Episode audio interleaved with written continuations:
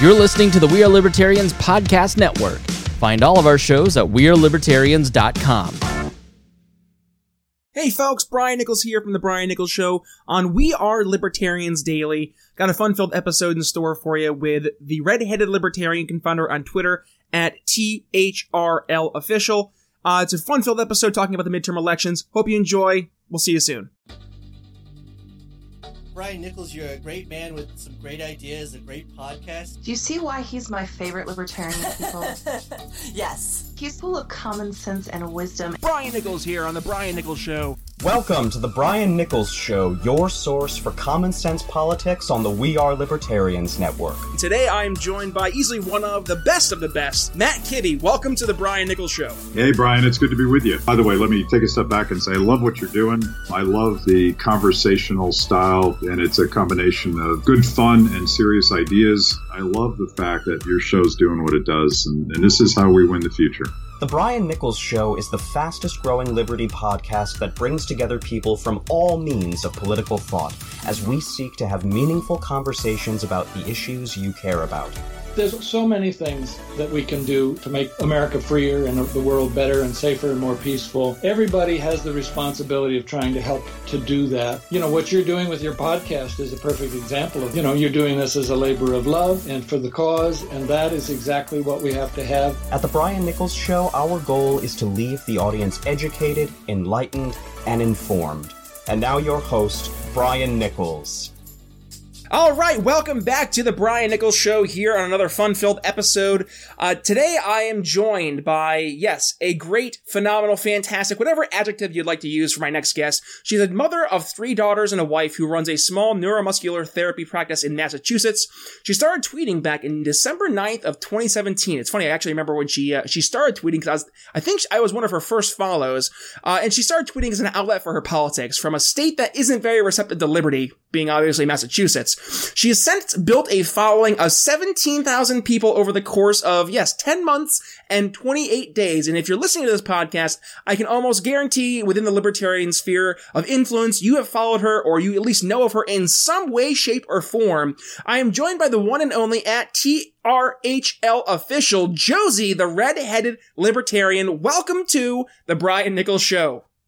Thank you so much for having me, Brian. Absolutely. And I am excited to have you on because I, so back in December of twenty seventeen, when I started following you on Twitter, um, I, I kind of had this feeling like, wow, she, she's able to convey libertarianism. She isn't you, um, Josie, was able to convey libertarianism in a way that the average person was able to understand. And I think one of the things you do um, that I really enjoy seeing is when you'll do your um, dear person name on Twitter who posts some ridiculous thing about libertarianism. You're, you quote tweet them. You say, "Dear Janet, I see you, you thought that libertarianism was this, this, this, and this. Actually," and then you go off on a nice little explanation as to what actually is the, the principle or the value that's being promoted.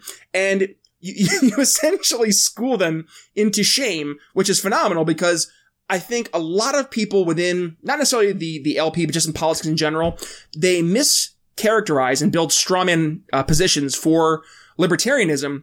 And it takes someone like you who is standing up saying, nope, you're wrong.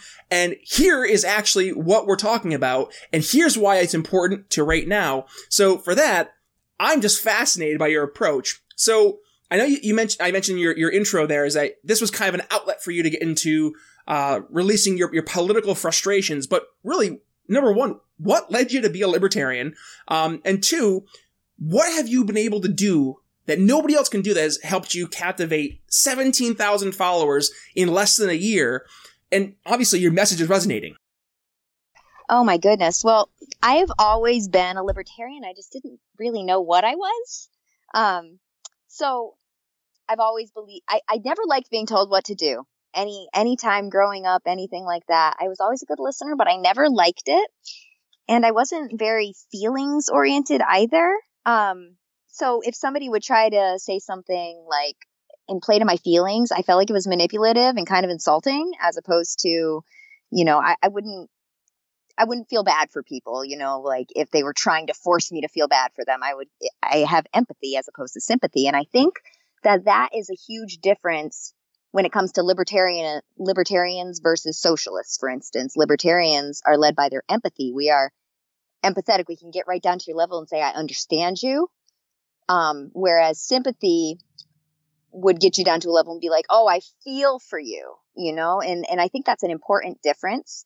Libertarians are excellent at empathy and they're not as good at, at sympathy. You know, we are, mm-hmm. we're not very sympathetic people. well, and, and I think a lot of people confuse, they, they confuse sympathy with empathy. So they conflate the two and they don't realize that there is that difference that, but libertarians are the most empathetic people and the least sympathetic people. Um, so libertarianism is essentially, it's it's a political philosophy and it advocates for minimal state intervention in the lives of citizens. This I actually spoke about on Twitter maybe yesterday or the day before, um, that libertarianism is on a spectrum, um, which is why there's so much divide. You know, libertarians are always fighting with one another. So libertarian spectrum is anywhere from anarchists to ANCAP to minarchists to conservative libertarians. Uh, essentially, what what libertarians believe is don't hurt people and don't take their stuff. That's really what it comes down to. And we believe this on the level of the individual. We don't believe in collectivism. We believe this on the level of the individual, which makes us the most empathetic group of people because sympathy needs collectivism to work. Empathy needs the individual to work because we have our own experiences. Um, so libertarianism is based in economic freedom. It's based in property rights, uh, constitutional rights, like the right to keep and bear arms. Um, some some um, of the spectrum of libertarianism um, believes in optional taxation for justice and defense. This really comes down to minarchy.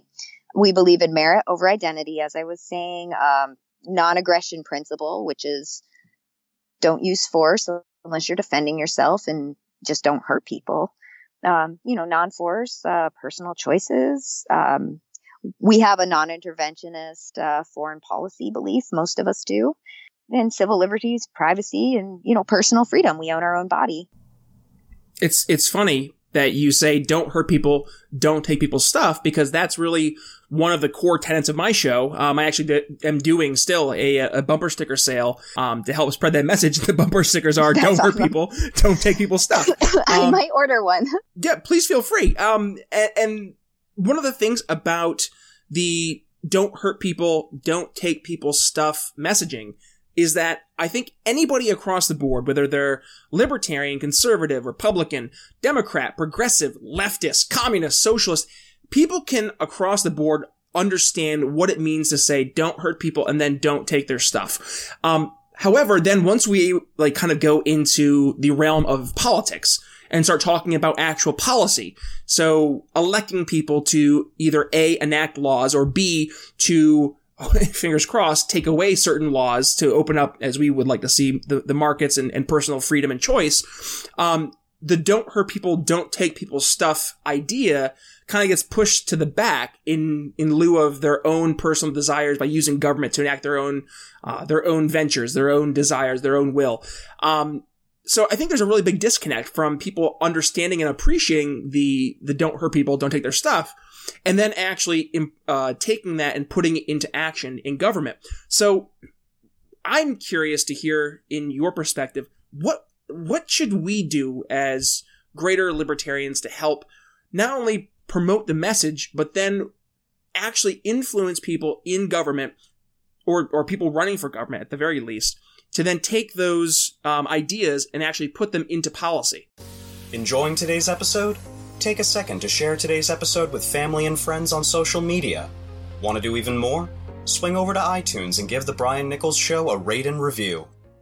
I believe what the L P did when they were running um, Gary Johnson and Bill Weld, they did get more attention to libertarianism than anybody else did. However, they framed libertarianism as centrism. You know, mm-hmm. we want to be out of your bedroom and out of your wallet was their big... That was their go-to, as opposed to don't hurt people, don't take their stuff. And, you know, so a lot of people did get more involved, but it was for the wrong reasons. So we had centrism, but we had, you know, Democratic centrists and Republican centrists. And this is not there are tenets of libertarianism that um, are centrism, but it's not the first tenet. It would it would be so far down the list for me of centrism as libertarianism. Um, so I, I believe that they they were able to kind of hook, line, sinker, get people involved with the party by using centrism. But I believe they should try to get people in the party by using libertarianism, you know, by using. Imagine that. Like, we can try economic freedom and property rights. Like, we can try individual responsibility and try it. Like, so when I, when, when people think libertarian for me, when I get my haters, when I get my family, when I get, you know, people from this area, my, my friends have no idea I run this page, you know, cause they would not understand it. Um, when they think of libertarianism, when they think of libertarians, they think of naked guy dancing on the stage. They think mm-hmm. of Vermin Supreme with a boot on his head, you know, or they think of Gary Aleppo Johnson, or they think of, um, the, my Republican side thinks of Bill Weld praising Hillary Clinton. Mm-hmm. And those are, that's how people see libertarianism. It's almost like they need to go like, okay, time out, rewind, fresh start. Hi, I'm libertarianism. Here's what I'm all about. No, I, I one hundred percent agree. I just, let's discuss this part right here. Um, and, and obviously let's dig into the, the twenty eighteen election. So here we are rec- recording on November seventh, the day after the primaries, or the, I'm sorry, the day after the midterms, uh, here in, in twenty eighteen in November. And the the G O P and Democrats pretty much split. Uh, so here I pull up the numbers really quick. So you look into the Senate right now. Um, of the races that have officially been called, the Republicans maintain majority in the Senate, fifty-one percent. Democratic uh, Party, forty-four percent in the Senate. Uh, there's still a couple of races. I think there's three seats that have what's yet. The, what's the Senate number again? You said fifty-one, but I know that's not right. It's conf- so officially. Confirmed, fifty-one votes. There's okay, okay. I see yeah, there's three seats that are technically not decided yet, um, but like so we just know, gotta wait. But forty-four are decided for Democrats, fifty-one for right for Republicans. Re- okay, okay, yeah, and and like it's it's then looking at the the House. Um, so Democrats have twenty-two uh, or two hundred twenty-two vote uh, votes in, in the House, and then Republicans have one hundred ninety-six. Uh, the Democrats gained um, close to like thirty seats. Um, I'm sorry, I'm writing these down as you're going. no, no, no. Yeah, you're good. All right, two, two, two for Dems, and what was the number for Republicans? Yeah, one ninety-six. one ninety-six. All right. Um, so we we're seeing a a shift in America right now, obviously back towards the Democratic Party. With the it, it's pretty much it, it happens every um pro, uh, midterm after the presidential election. So twenty sixteen. Trump's elected, Republicans are in power, and then twenty eighteen, it was almost guaranteed that in some way, shape, or form, Democrats were going to gain seats either in the House, the Senate, or both. Um, it's happened pretty much every uh midterm after the presidential election for, I think it's over the past one hundred years, with the exception of two thousand two, which was obviously with... Uh, right after nine eleven. Right at, um, yeah, exactly. I believe George Bush gained seats in the yes, House, didn't correct. He? Yes, correct. Yeah, and that was the only time that that's actually happened in, in the past like one hundred years. And that's because we had a national, the worst thing to ever happen. Right, exactly. And and here we are, I mean, we're in a perfect time for libertarians to make a name for themselves because the tribalism within America is just so poisonous. I mean, you have... Um, the whole Kavanaugh hearing where you had Republicans versus Democrats, and, and it was, it, it was, it was really gross in my opinion of like this, um, weaponization of the Me Too mo- uh, movement. And you, you see this opening for libertarians, and yet libertarian candidates across the nation just, just end up always finishing in third in the single digits. And it seems like every election that libertarians are supposed to have, like, you know, this is this is our moment. Like, we're we're going to take the step forward. They end up faltering to the wayside. I mean, it, this, and I, I mean, no ill will or disrespect towards Larry Sharp. Larry Sharp, I had him on my show back in March. Um, one of the most uh, phenomenal guys to ever have on a show. Um, he's very articulate. He knows libertarianism like like the back of his hand. Larry ran a just crazy campaign. He went to all sixty-two counties in New York State. He was looking to really pull a lot of votes from the wishy-washy Republican candidate in Mark, uh, Marcus Molinaro. And Larry ends up pulling in one point six percent of the vote. Um, that, that was just kind of shocking to me. He came in fourth to the, the Green Party candidate in Howie Hawkins. And I'm thinking, like, you know, Larry, yes, Larry got the L P on the, the ballot for the next four years because he got over fifty thousand votes. And Larry is easily one of the biggest success stories right now that we can look at in the United States from a libertarian perspective. And he came in fourth. What is the approach that the L P needs to take to, number one, have real ability to have an impact on elections to the point that they're not just being an outlier or they're, they're, you know, tossing a, a vote one way or another, but actually winning elections and then being able to enact policy? That's number one. But then number two, how do we educate the voter mass to get beyond, like you had mentioned, the naked guy on stage or the Gary Johnson with his tongue out? What do we have to do differently that we haven't done yet? Well, part of the large problem is the duopoly is fear-based.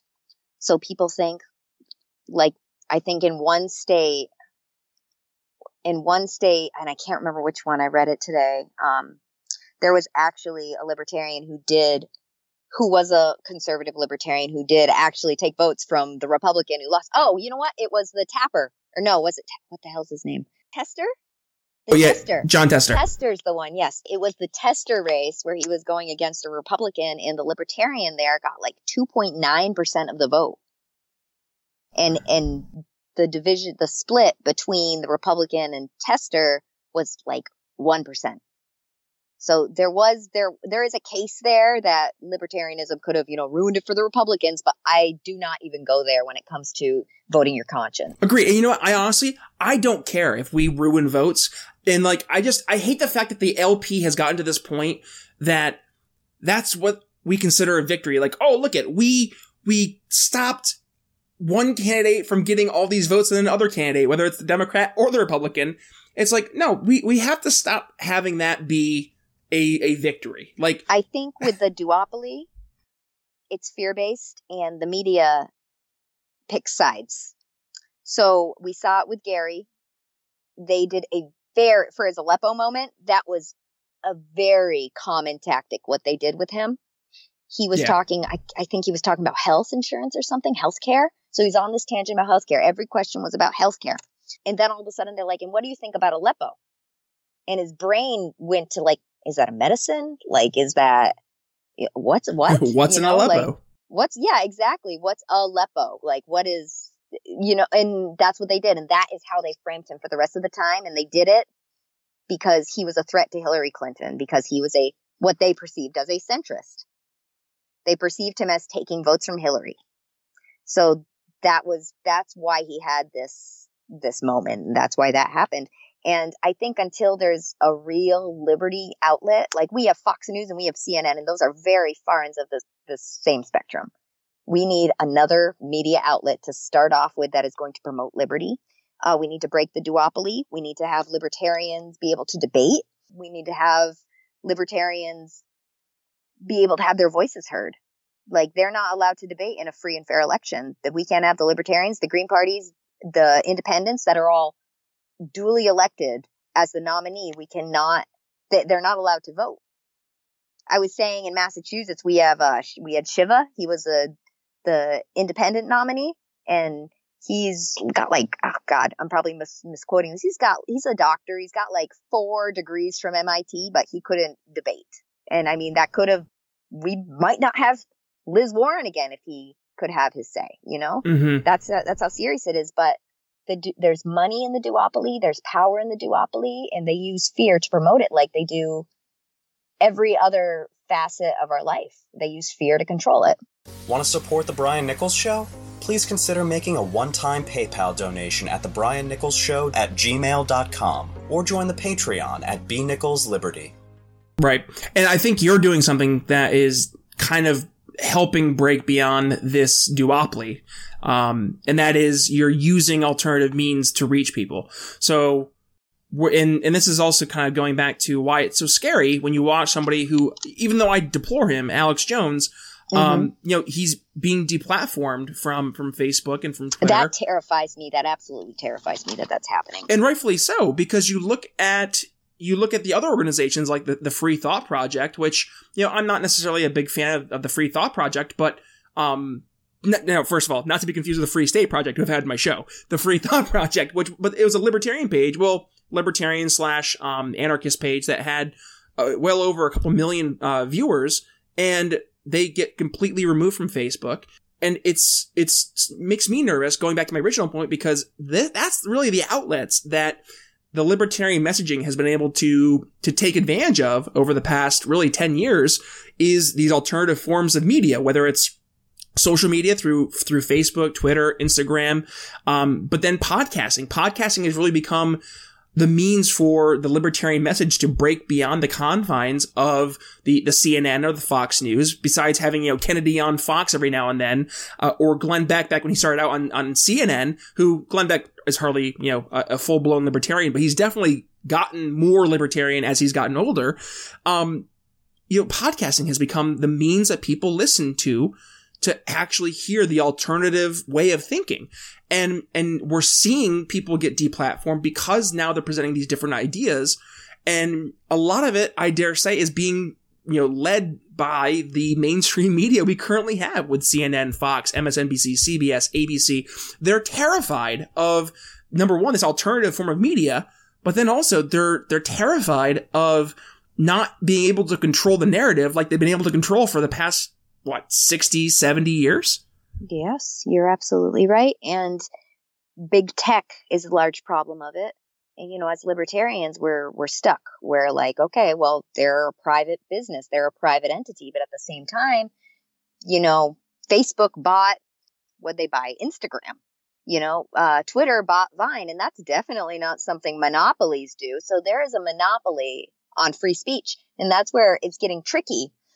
That's where it's getting tricky to be able to differentiate, okay, is this really just a company, you know, saying uh, with their free association, I would like to associate with these people, I would not like to associate with these people? Or is this how we communicate now, and this is how we speak to each other now?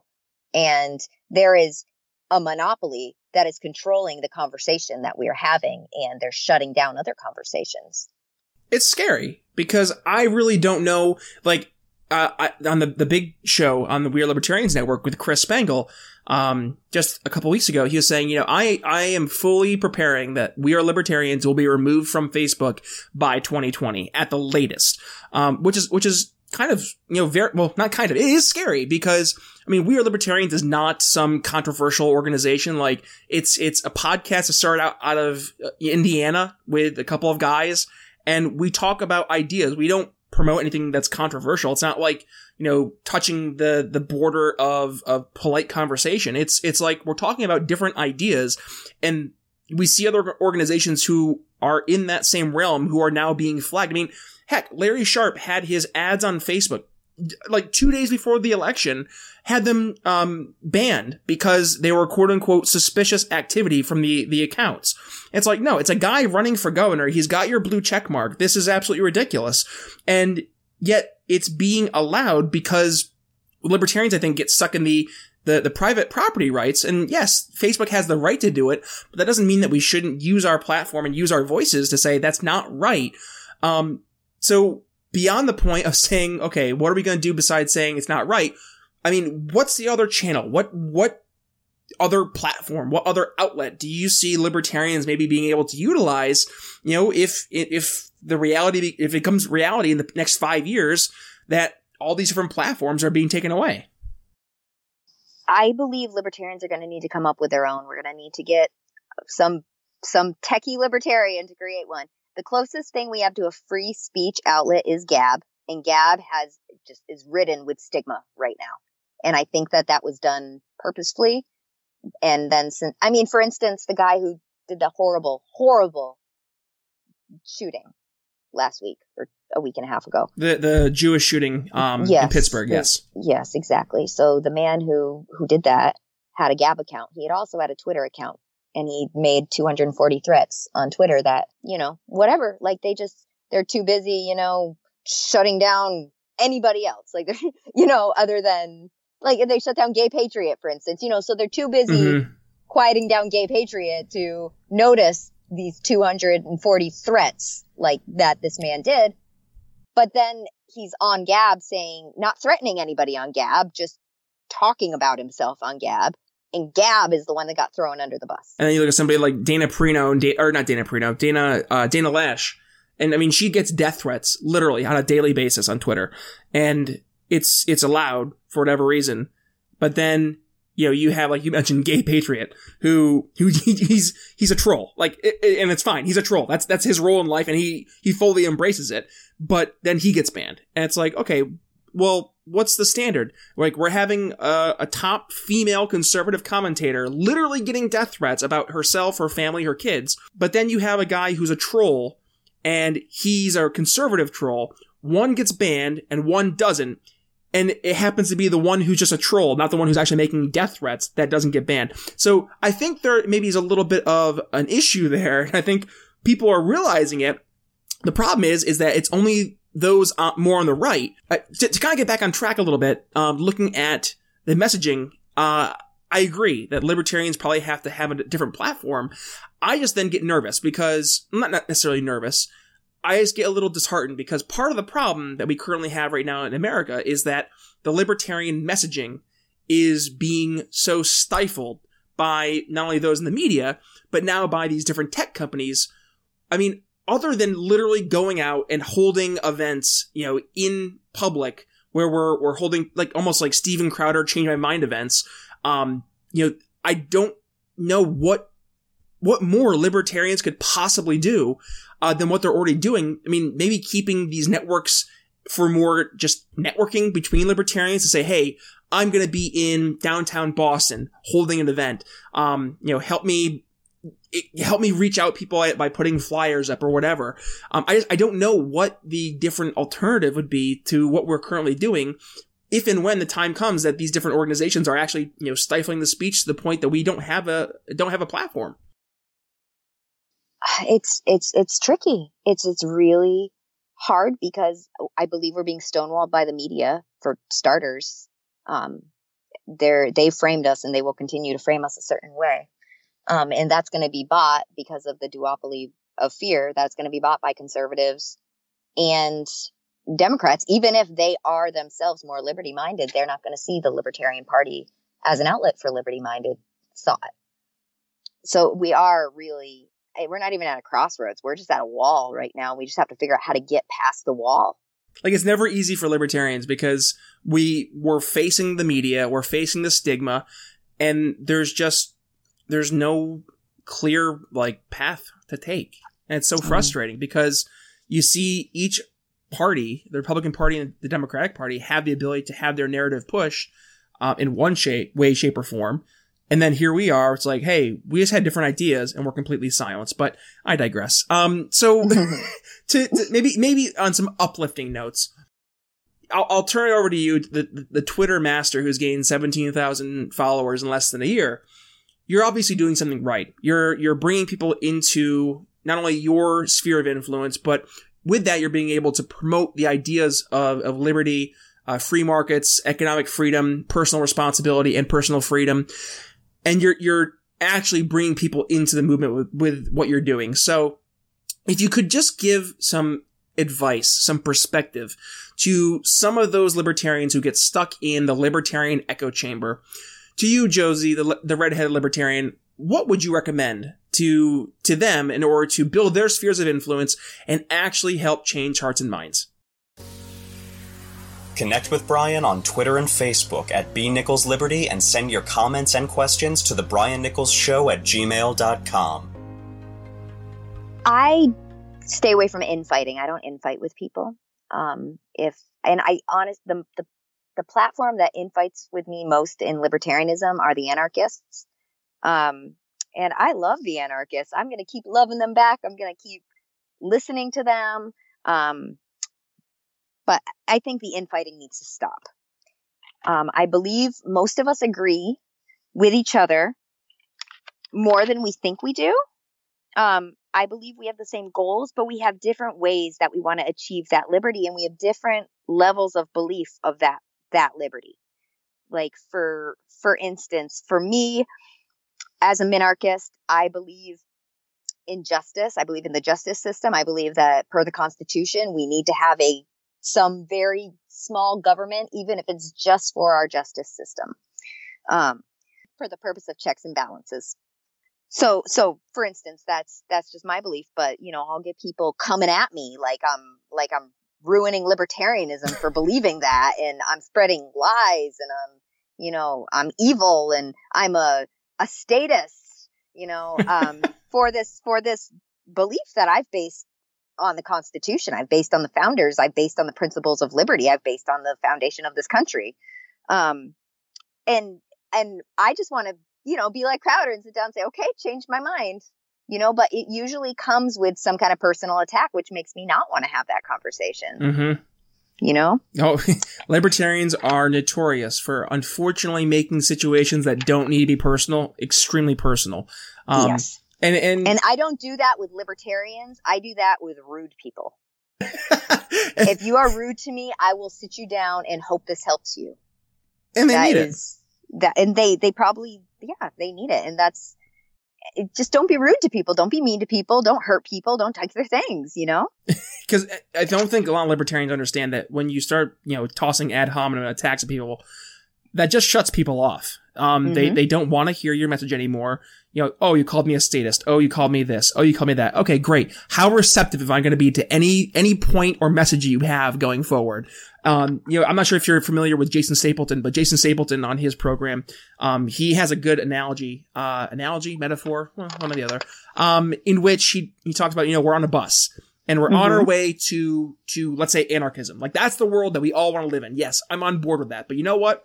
We aren't even close to getting to that destination. So until now and then, can you help me out? Can can we get off the bus at the same time and try to, to you know, I fight our way? I am willing to work with anybody who wants to move us toward liberty. If you are a democratic socialist and you want to move your way toward liberty, if you're like, okay, you know, I kind of like these ideas, but I also like these ideas. And I'm seeing like, okay, I can create a pathway from here to here that's going to mm-hmm. make sense to you. I will work with you on that pathway, you democratic socialist.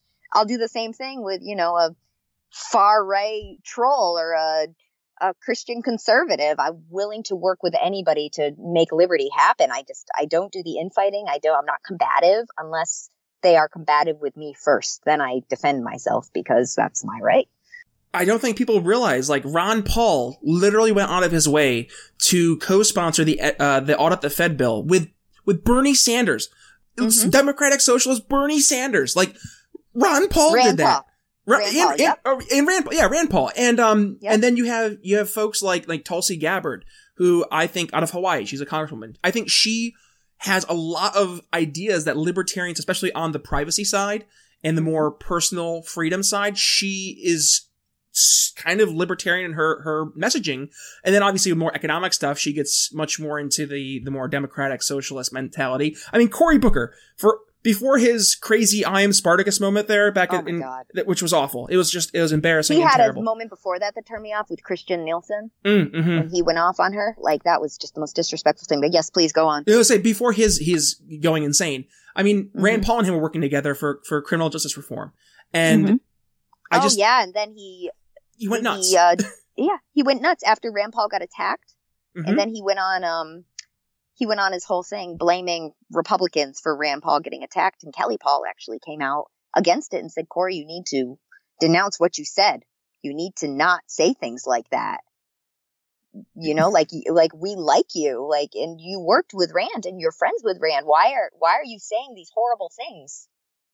Gone you are know? the days, gone are the days of people being able to disagree and mm-hmm. uh, still be civil. I mean, it, it made my heart warm. There was a tweet um, and it said, you know, at the end of the day, friendship over politics. And it was, it was, uh, two kids. One kid had a Beto shirt on, Beto, um, O'Rourke, or, or Beto O'Rourke shirt on. And the other one had Ted Cruz shirt on. And they, you know, were arm in arm embracing each other.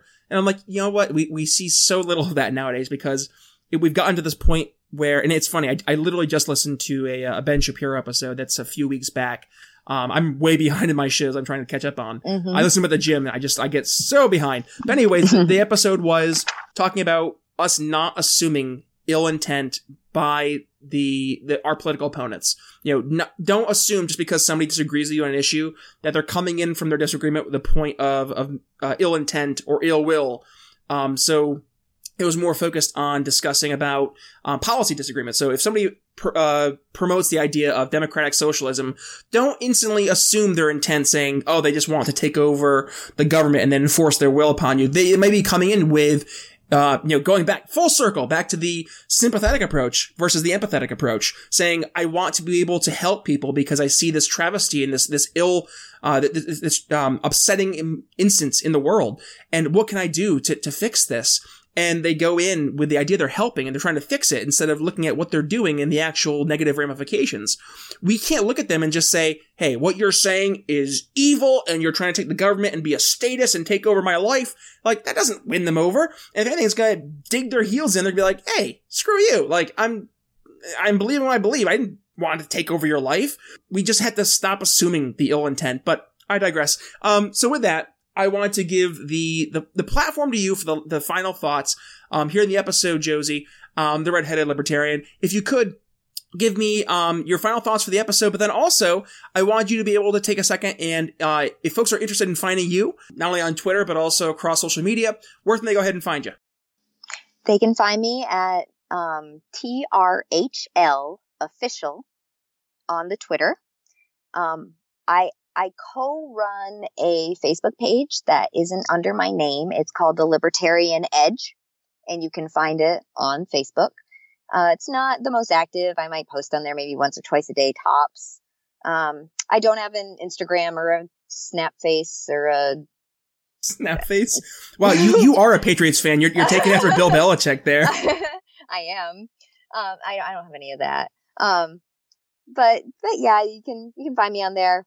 Um, I don't, I'm, I'm not a big D M-er. I'm probably have probably close to three hundred unanswered D Ms, but I do try to fu- like, I try to recognize everything that is commented on my page.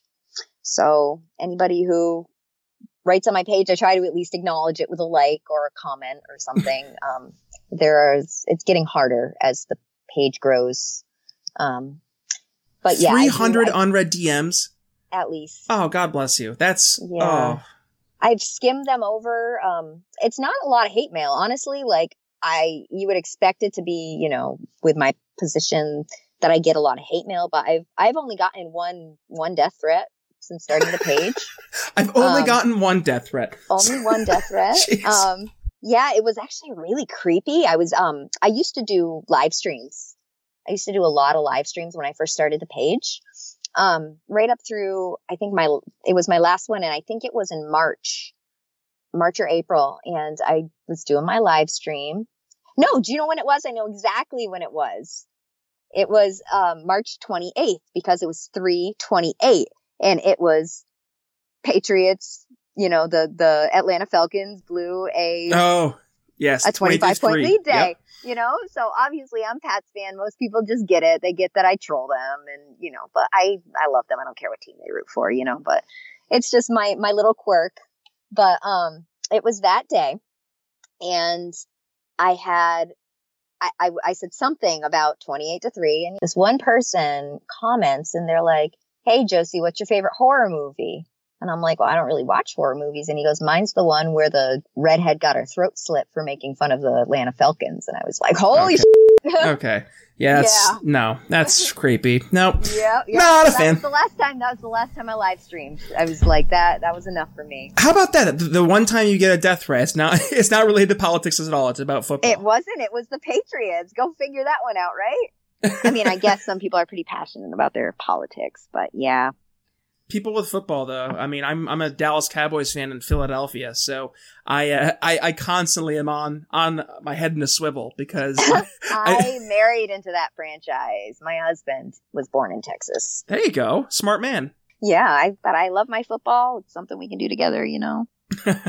Well, with that, I think that's a good, happy place to end the show today. But, but Josie, thank you so much for taking the time to uh, to join me. I know you're you're under the weather today, and, and obviously a mom with three kids, uh, you're busy. So, with that, I wanted to just thank you for for taking some time out of your night.